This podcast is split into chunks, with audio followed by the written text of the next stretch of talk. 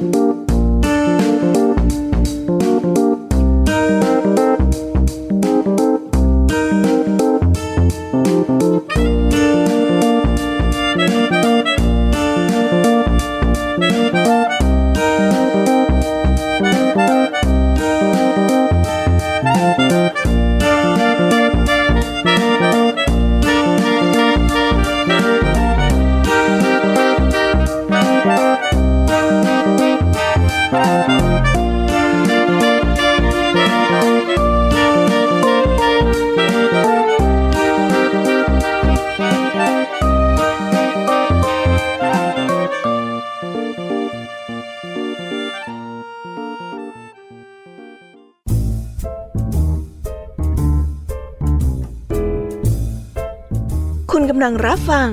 ไทย PBS Radio ต่อจากนี้ไปขอเชิญทุกท่าน รับฟังรายการ นิทานแสนสนุกสุดหันษา ที่รังสรรค์มาเพื่อน้องๆ ในรายการ Kiss Hour ค่ะ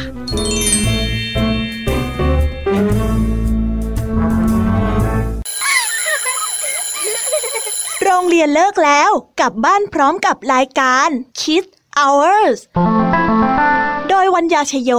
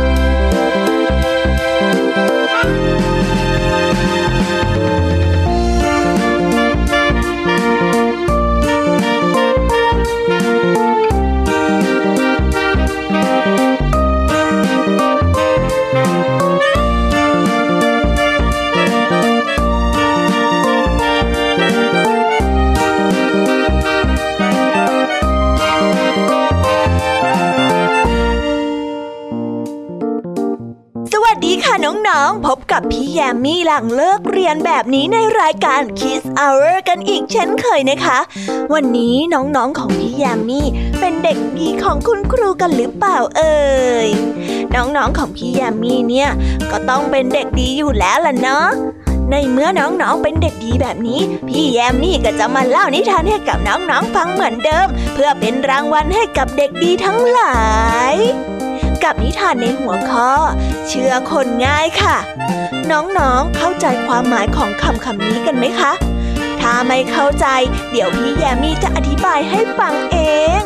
คำว่าเชื่อคนง่าย มีความหมายว่า การที่เรารับฟังเรื่องราวและข้อมูลอะไรจากผู้อื่นมาแล้ว ก็เชื่อเขาสมดเลย โดยไม่มีการไตร่ตรองให้ถี่ นจนบางครั้ง อาจจะตกเป็นเหยื่อของคนโกหกหลอกลวงได้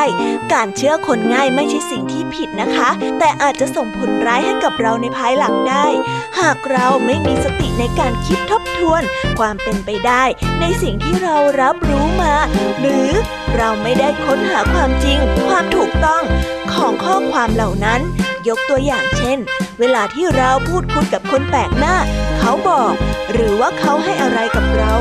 ก็เชื่อเขาหมดก็จะทำให้เรานั้นตกเป็นเหยื่อ หรือได้รับอันตรายได้ เช่น การถูกลักพาตัว โดยคนที่เราหลงเชื่อคำพูดของเขา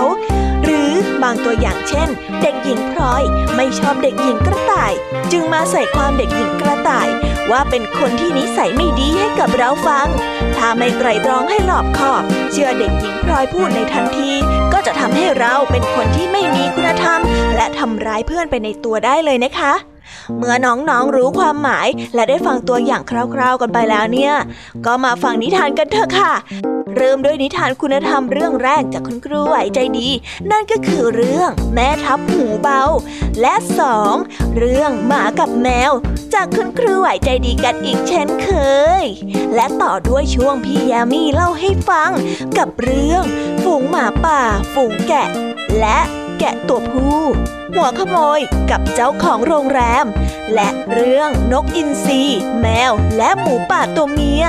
นิทานสุภาษิตวันนี้ ลุงทองดีก็จะมาสอนคำสุภาษิตคำว่า ฟังหูไว้หู ให้เด็กๆได้รู้ความหมายกันอีกเช่นเคย เด็กๆรู้ความหมายคำนี้กันหรือเปล่าเอ่ยถ้าเด็กๆไม่รู้เนี่ย รอติดตามเจ้าจ้อยจอมป่วนกับลุงทองดีกันด้วยนะคะ และนิทานเด็กดีจากทางบ้านเรื่องจิ้งจอกจอมยุ เป็นเรื่องปิดท้ายของวันนี้ค่ะ เด็กๆพร้อมกันหรือยังคะ ถ้าเด็กๆพร้อมกันแล้วเนี่ย เราไปเริ่มฟังนิทานเรื่องแรกจากคุณครูไหวกันก่อนเลยค่ะ ไปกันเลย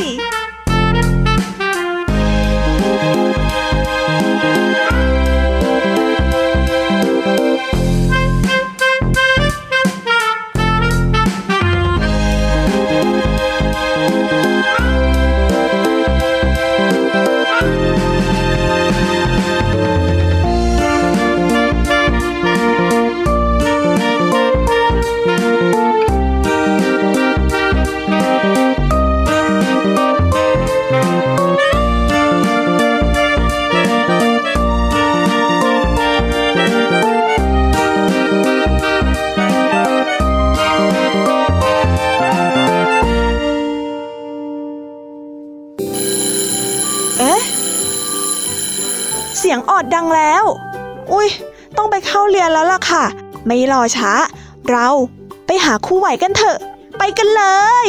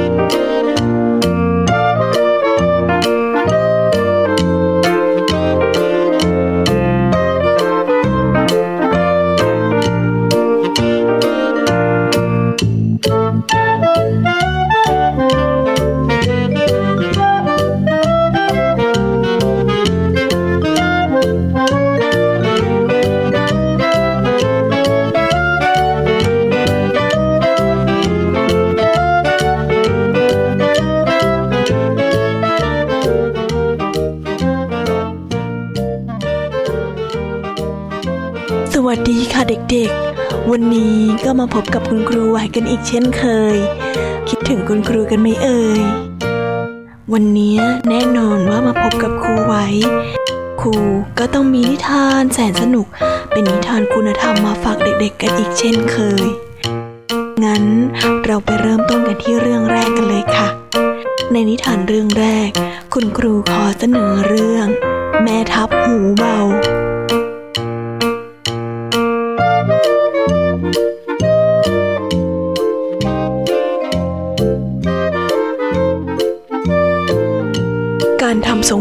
สู้รบในสมัยก่อน แม่ทัพที่ออกไปรบ จะต้องมีทหารเอกที่คอยปรึกษา เรื่องการออกรบอยู่เป็นจำนวนหนึ่ง ผู้ที่เป็นทหารเอก หากจะอยู่รับใช้เจ้านายคนไหน ก็มักจะศึกษานิสัยใจคอของบุคคลที่เข้าไปรับใช้ ว่าเป็นคนที่มีคุณธรรมมากน้อยเพียงใด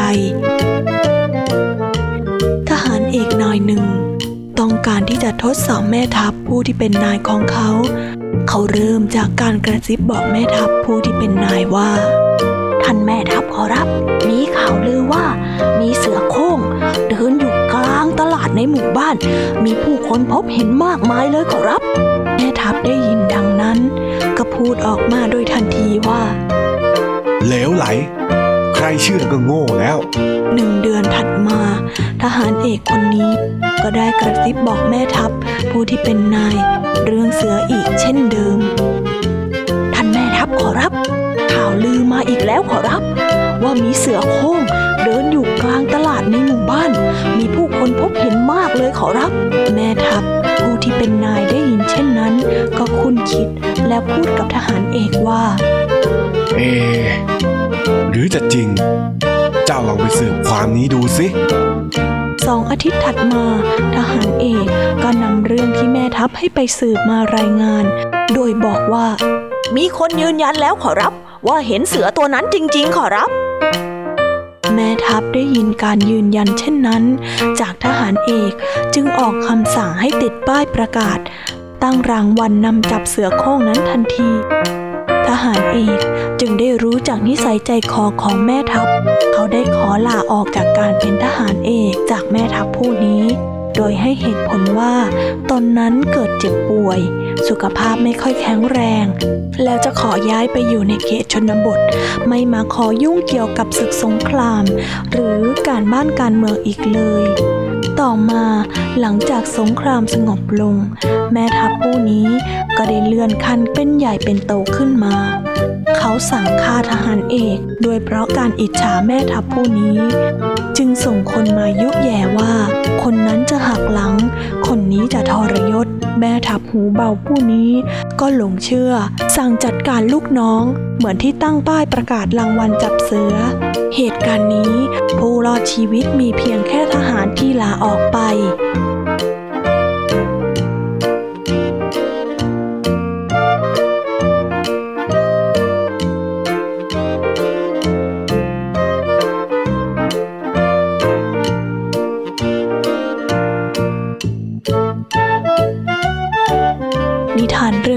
ก็ได้สอนให้เรารู้ว่า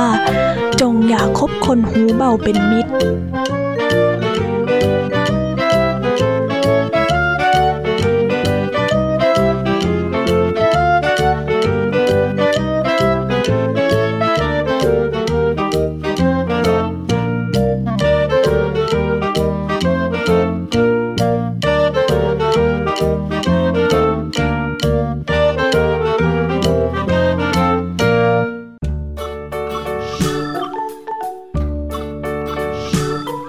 กันไปแล้วนะคะสำหรับนิทานครูไวในเรื่องที่หนึ่งเป็นอย่างไรบ้างสนุกกันไหมเอ่ยถ้าเด็กๆชอบเนี่ย ครูก็จะได้เล่าต่อในเรื่องที่สองเลยนะคะ นิทานเรื่องที่สองนี้ คุณครูขอเสนอเรื่อง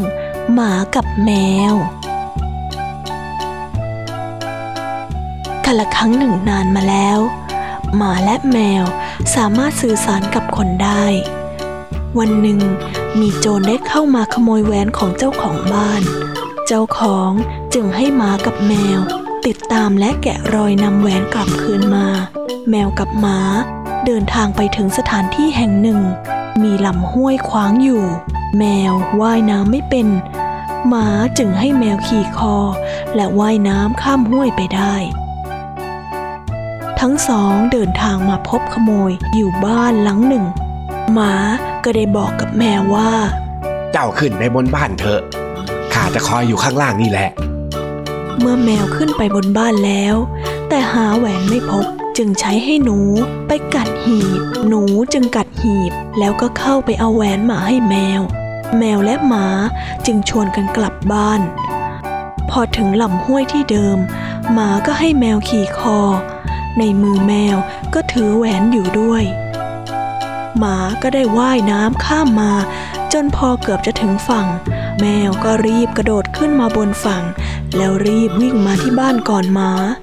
ส่วนเจ้าหมา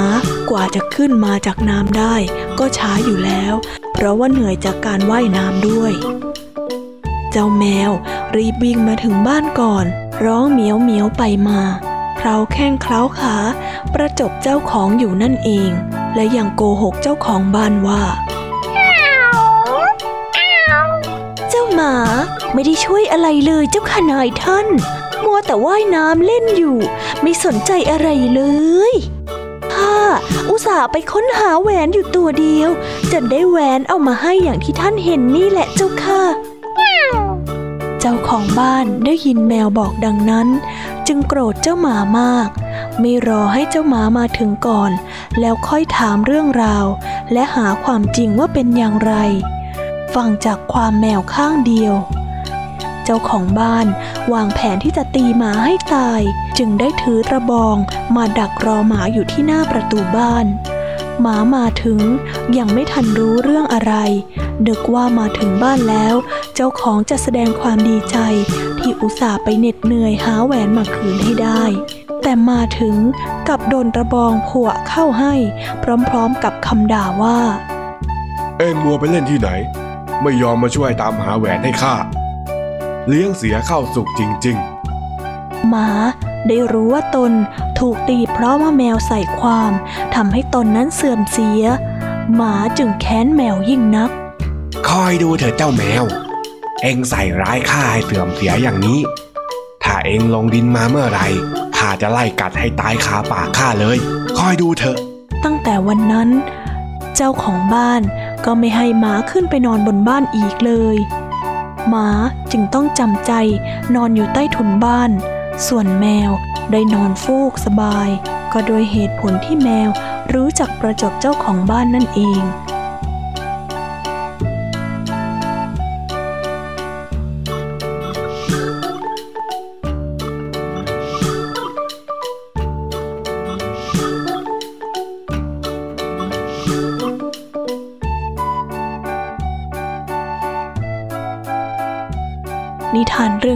ก็ได้สอนให้เรารู้ว่า การคบคนหูเบา ฟังความข้างเดียวทำให้ขาดความยุติธรรม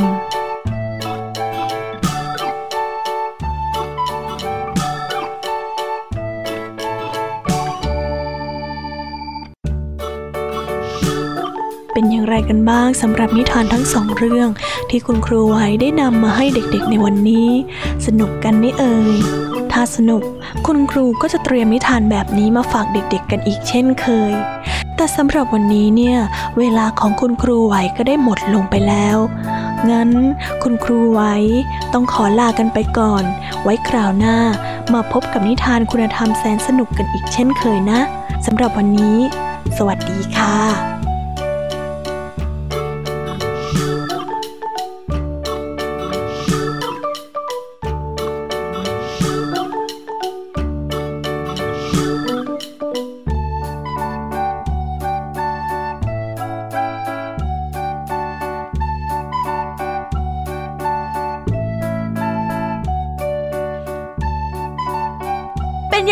บ้างคะน้องๆ สนุกกันไหมเอ่ย กับนิทานคุณธรรมทั้งสองเรื่อง ที่คุณครูไหวใจดีนำมาฝาก การเชื่อคนง่าย หูเบาไม่ไตรตรองให้รอบคอบก่อน มีแต่ผลเสียนะคะ ไม่ควรเอาเป็นเยี่ยงอย่างเลย น้องๆของพี่แยมมี่ต้องรู้จักคิดให้ถี่ถ้วนก่อนนะคะ เมื่อได้รับฟังอะไรจากคนอื่นมา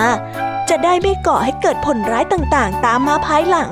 นี่แค่สองเรื่องแรกนะคะ อย่างเข้มข้นขนาดนี้ งั้นเราไปฟังในช่วงต่อไปกันเลยดีกว่าค่ะ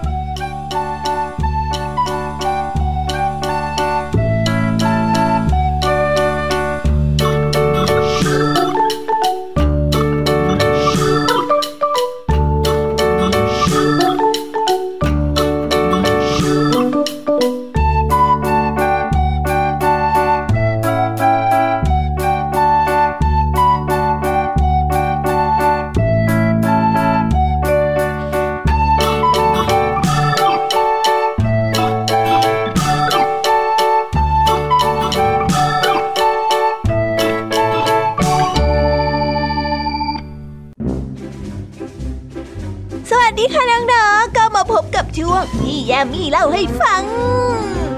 เย้ ดีใจจังเลย ที่จะได้มาเล่านิทานให้กับน้องๆได้ฟังแล้ว งั้นไม่รอช้าเราไปเริ่มในนิทานเรื่องแรกกันเลยค่ะ ในนิทานเรื่องแรกของพี่แยมมี่วันนี้ ขอเสนอเรื่อง ฝูงหมาป่า ฝูงแกะ และแกะตัวผู้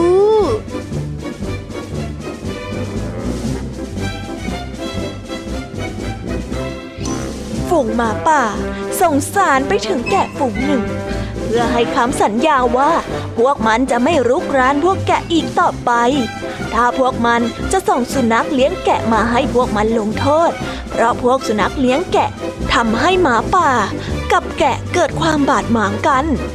พวกแกะโง่ทั้งหลายหลงเชื่อคำพูดของหมาป่า จึงพร้อมใจจับสุนัขเลี้ยงแกะ ส่งให้เจ้าฝูงหมาป่า แต่แกะชราตัวหนึ่ง ลุกขึ้นยืน และพูดต่อหน้าหมาป่าทั้งหลายด้วยความโมโหว่า การเจรจาประเภทไหนกัน พวกเราจะหวังรอดปลอดภัยจากพวกเจ้าได้อย่างไร ถ้าไม่มีผู้คุ้มครอง แม้กระทั่งตอนที่พวกเรามีสุนัขคอยป้องกันภัยให้ พวกเรายังหากินกันอย่างไม่ปลอดภัยเลย แกะทุกตัวก็ฉุกคิดขึ้นได้ว่า จริงอย่างที่ผู้เฒ่าแกะพูด มันจึงรีบปล่อยสุนัขเลี้ยงแกะในทันที สุนัขเลี้ยงแกะทำหน้าที่ในการปกป้องแกะ โดยการส่งเสียงเห่าออกมาอย่างดัง เพื่อเรียกเจ้านายออกมา เมื่อเจ้านายได้ยินเสียงสุนัขเห่า ก็จะรู้ทันทีว่ามีหมาป่ามาบุก จึงเตรียมอาวุธ และเรียกชาวบ้านไปไล่หมาป่าได้ทันที แกะทุกตัวจึงใช้ชีวิตรอดและปลอดภัย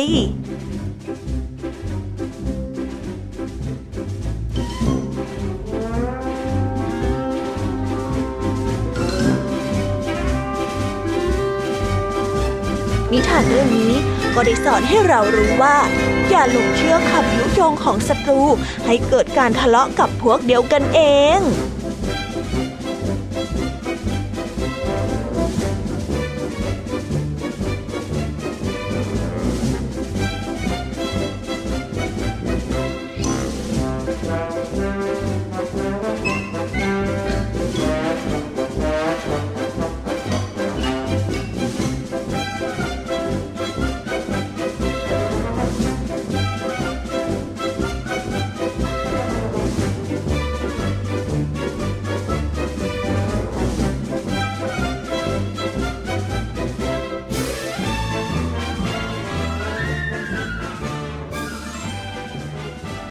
เรามาต่อกันในนิทานเรื่องที่สองกันเลยนะคะ นิทานของพี่ยามีเรื่องที่สองพี่ยามีขอเสนอเรื่อง หัวขโมยกับชายเจ้าของโรงแรม หัวขโมยคนหนึ่ง เช่าห้องในโรงแรมเล็กๆ เพื่อหวังจะขโมยข้าวของเล็กๆ น้อยๆ เอาไปขายเพื่อใช้หนี้เมื่อวันที่คิดจะลงมือ เขาได้เห็นชายเจ้าของโรงแรม สวมเสื้อคลุมสวยตัวใหม่เอี่ยมนั่งอยู่หน้าประตู เขาจึงพูดคุยกับเจ้าของโรงแรม ไม่นาน เจ้าหัวขโมยก็เริ่มหาวและหอนโหยหวนเหมือนหมาป่า ชายเจ้าของโรงแรมจึงพูดว่าทำไมท่านถึงหอนน่ากลัวเช่นนั้นเล่า ข้าจะเล่าให้ฟังก็ได้ ข้าไม่รู้ตัวหรอกนะ ว่าทำไมข้าถึงหาวและหอนแบบนี้ แต่ข้ารู้ดี ว่าถ้าข้าหาวไปครั้งที่สามเมื่อไหร่แล้วก็ข้าจะกลายร่างเป็นหมาป่า แล้วไล่ทำร้ายผู้คนทันที พอพูดจบ ก็หาวและหอนครั้งที่สองชายเจ้าของโรงแรม เชื่อที่หัวขโมยพูดจึงรู้สึกตกใจ และเตรียมวิ่งหนี แต่หัวขโมยขอร้องให้เขาหยุดก่อน รอเดี๋ยว ท่านถือเสื้อข้าไว้ก่อน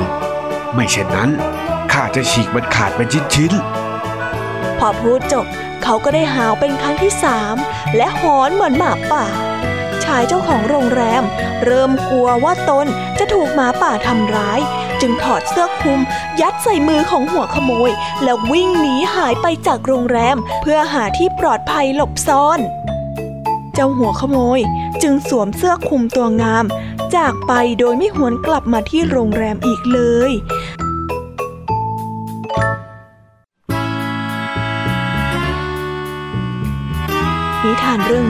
ก็ได้สอนให้เรารู้ว่า อย่าหลงเชื่อคำพูดของคนอื่น ก่อนที่จะพิสูจน์ให้แน่ชัดเสียก่อน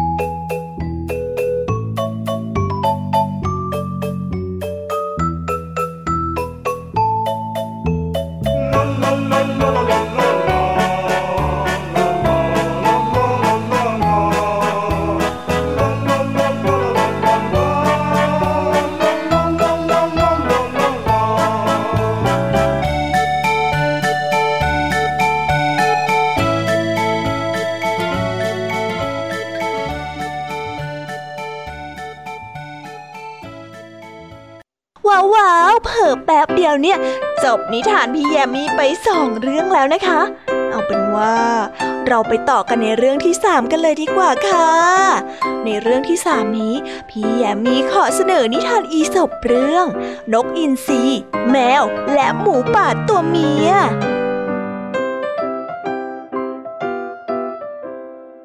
นกอินทรีทำรังอยู่บนต้นไม้สูงต้นหนึ่ง ส่วนแมวก็ทำรังอยู่ที่รูกลางลำต้น อาศัยอยู่กับลูกๆของมัน ส่วนหมูป่ากับลูกก็อาศัยอยู่ในโพรงต้นไม้ แมวต้องการที่จะครอบครองต้นไม้ต้นนั้นเพียงแค่ผู้เดียว จึงวางแผนโดยการยุแยงเจ้านกอินทรีว่า ท่านรู้ไหม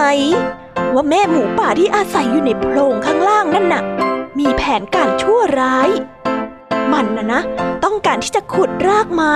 ทำให้ต้นไม้ล้มลง แล้วมันก็จะจับลูกๆของพวกเรากินเป็นอาหารโอ้ยคิดแล้วกลัวจริง ๆ เลย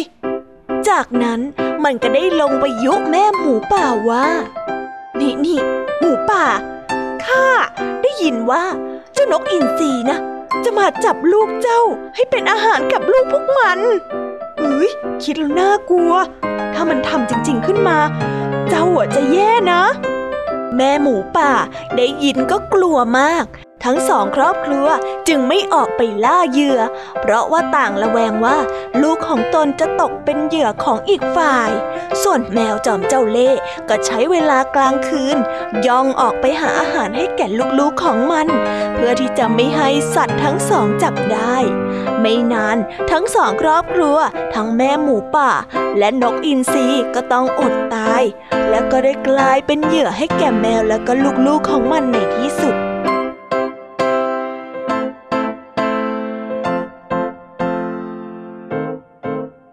นิทานเรื่องนี้ก็ได้สอนให้เรารู้ว่า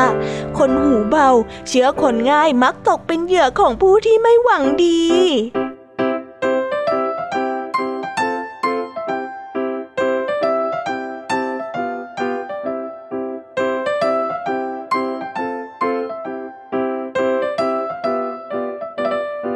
านอีสบทั้งสามเรื่องเนี้ยทั้งสนุกแล้วก็มีข้อคิดให้เราได้คิดตาม แล้วก็ได้เตือนตัวเองได้เสมอเลยนะคะ คุณอีสบนี่เก่งจริง ๆเลย แต่งนิทานมาให้พวกเราได้ฟังกันตั้งหลายเรื่องแน่แต่ความสนุกในรายการ Kids Hour ยังไม่หมดแต่เพียงเท่านี้ค่ะน้องๆ ยังมีคำสุภาษิตไทยที่รอน้องๆอยู่ ในช่วงนิทานสุภาษิตพร้อมที่จะมาเล่าขานผ่านลุงทองดีและเจ้าจอยตัวป่วนของเรา งั้นเราไม่รอช้า ตามเจ้าจอยและลุงทองดีไปฟังนิทานสุภาษิตกันเลยค่ะ ไปกันเลย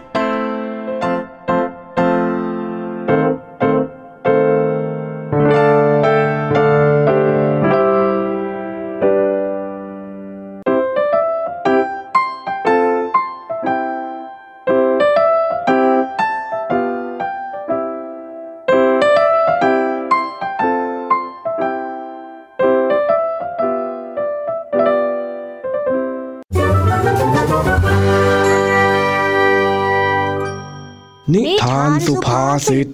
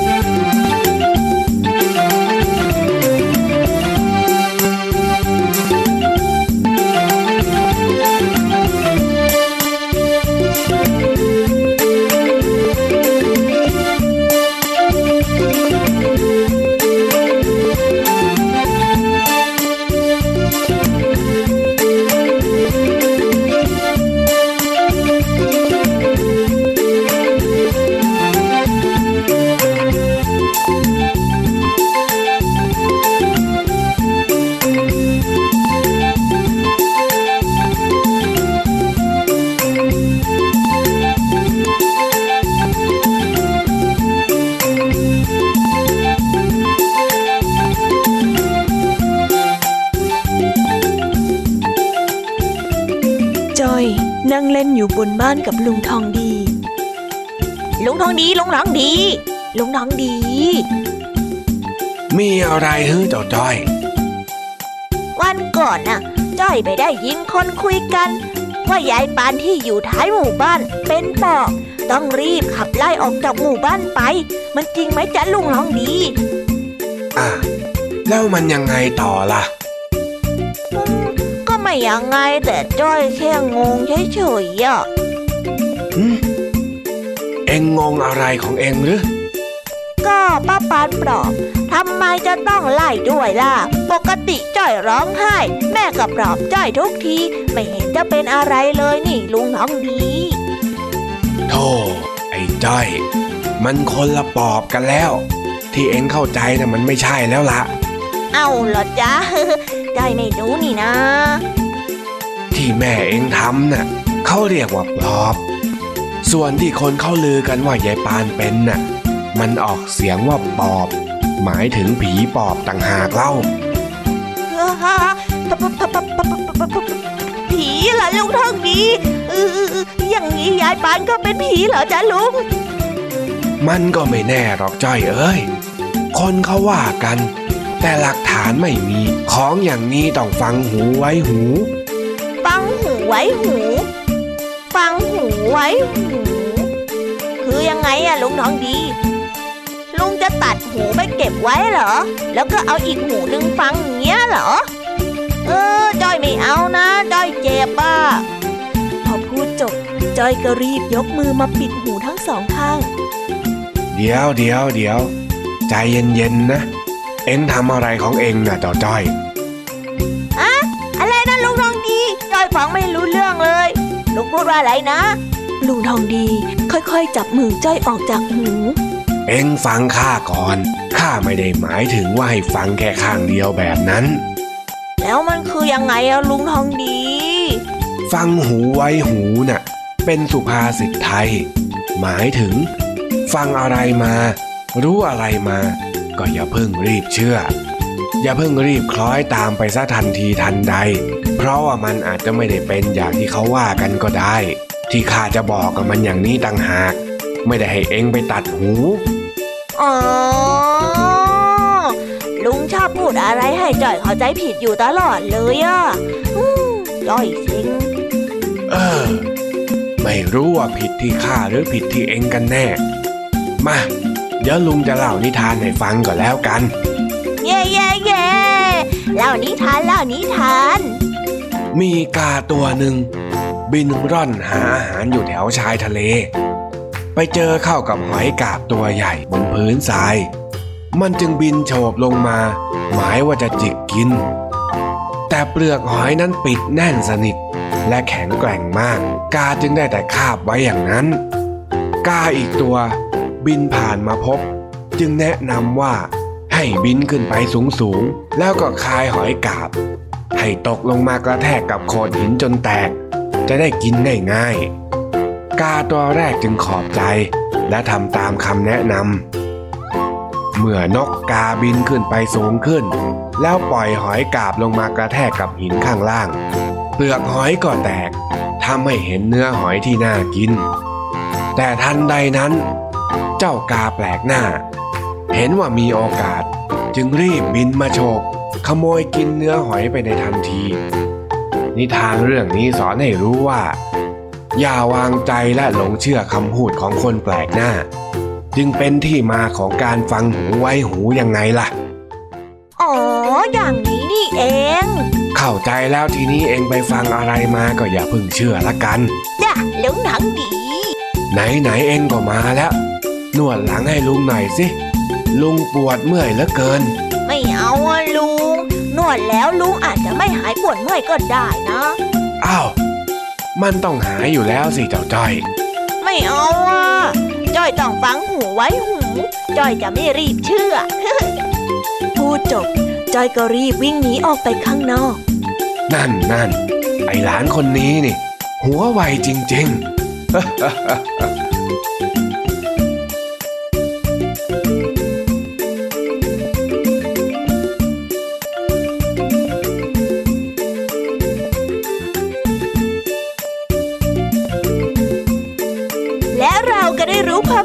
คำว่า ฟังหูไว้หูกันไปเป็นที่เรียบร้อยแล้วนะคะ หายสงสัยกันหรือยังเอ่ยช่วงต่อไป พี่เด็กดีจากทางบ้านมีนิทานมาเล่าให้กับน้องๆที่น่ารักของพี่ยามีฟังกันอีกเช่นเคย กับนิทานเรื่องจิงจอกจอมยุกอยากจะฟังกันหรือยังเอ่ยถ้าอยากฟังกันแล้วเนี่ย เราไปฟังนิทานจากพี่เด็กดีกันเลยค่ะ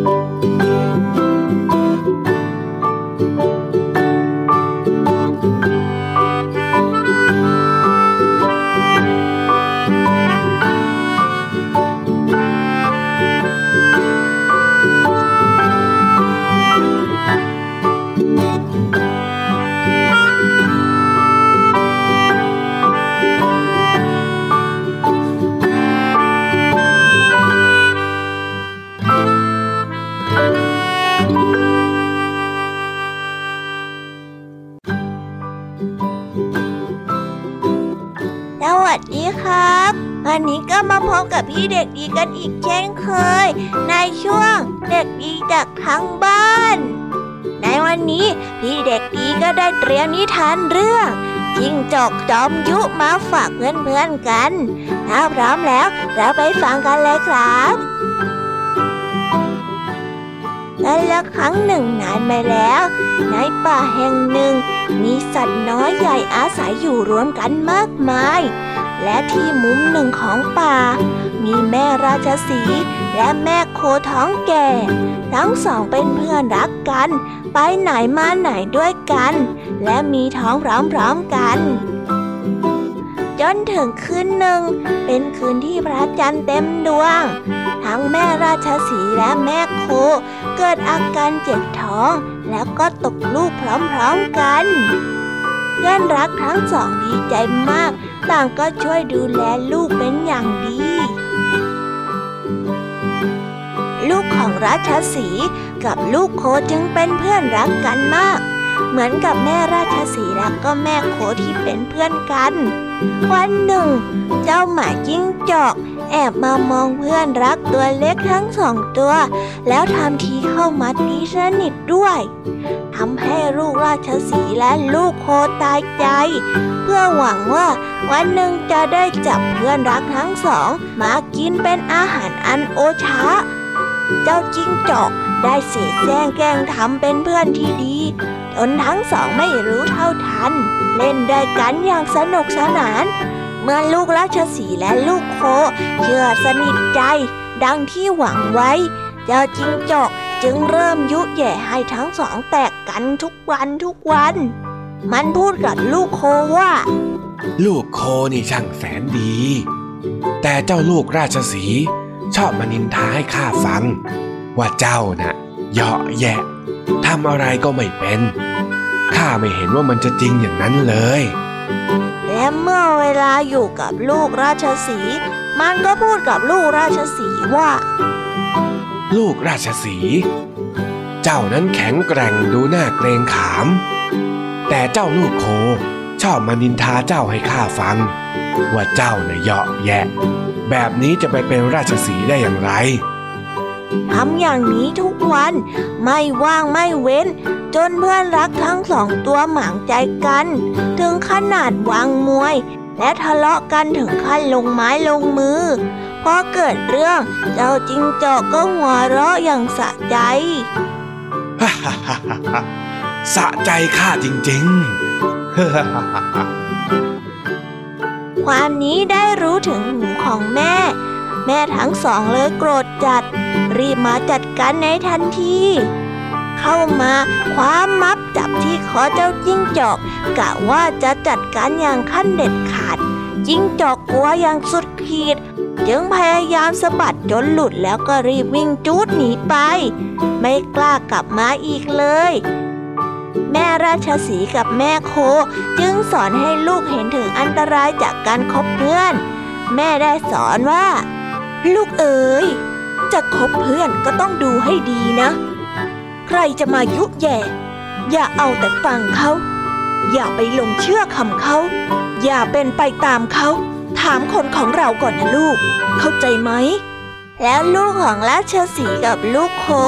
ก็กอดคอกันแล้วก็คืนดีกันดังเดิม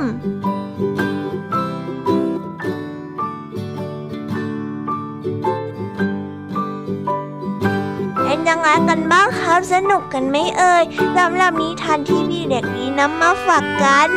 ถ้าสนุก เดี๋ยวครั้งหน้าพี่เด็กดีจะเตรียมนิทานแบบนี้มาฝากกันอีกเช่นเคยนะ แต่สำหรับวันนี้พี่เด็กดีต้องขอตัวลากันไปก่อนแล้ว บ๊ายบายครับ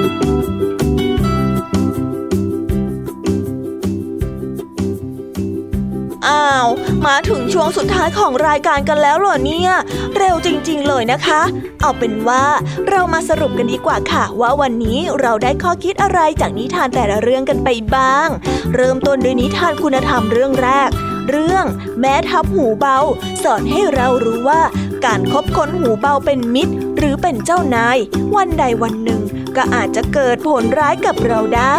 โชคดีที่ทหารเอกคนนั้น เขามีไหวพริบในการทดสอบเจ้านาย และลาออกก่อนได้ทันท่วงที ไม่เช่นนั้นเนี่ย เขาก็อาจจะมีชะตากรรมเดียวกับเพื่อนๆของนายทหารคนอื่นก็เป็นได้ ต่อด้วยเรื่องหมากับแมว ที่เจ้าของฟังความจากแมวเพียงข้างเดียว ไม่สนใจแม้แต่ถามเรื่องราวจากฝั่งสุนัขบ้าง แบบนี้การหูเบาทำให้เรากลายเป็นคนไม่ดี ไม่มีความยุติธรรมเลยจริง ๆ นะคะ แถมต้องมีผู้อื่นเดือดร้อนอีกด้วย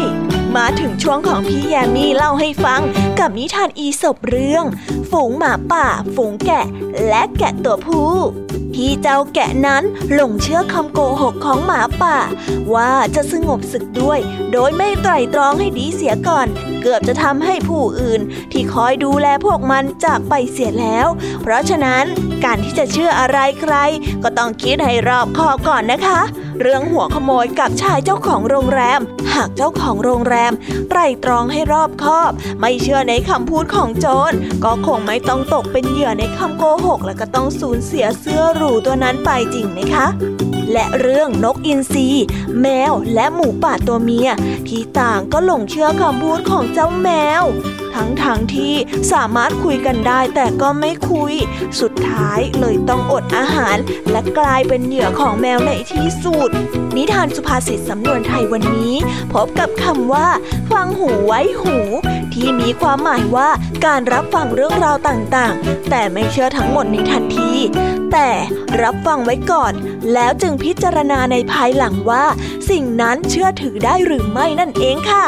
และนิทานเด็กดีจากทางบ้านเรื่องจิงจอกจอมยุที่สอนเรื่องการเลือกคบเพื่อน ที่ไม่หวังดี และการไม่หลงเชื่อคำพูดของผู้อื่น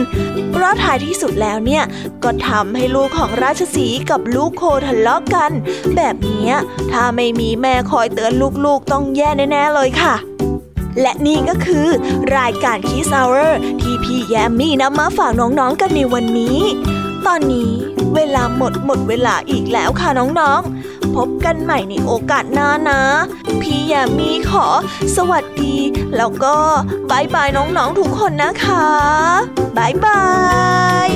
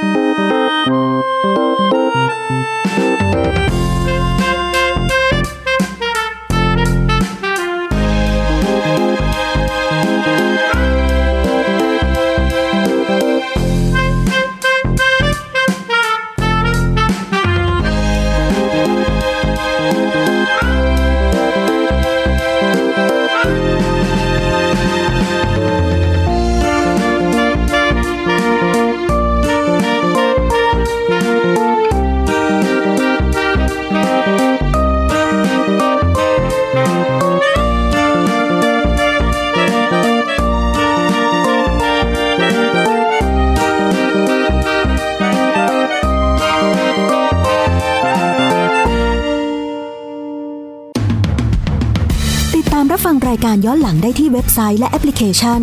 ไทย PBS Radio ไทย PBS Radio วิทยุข่าวสารสาระ เพื่อสาธารณะและสังคม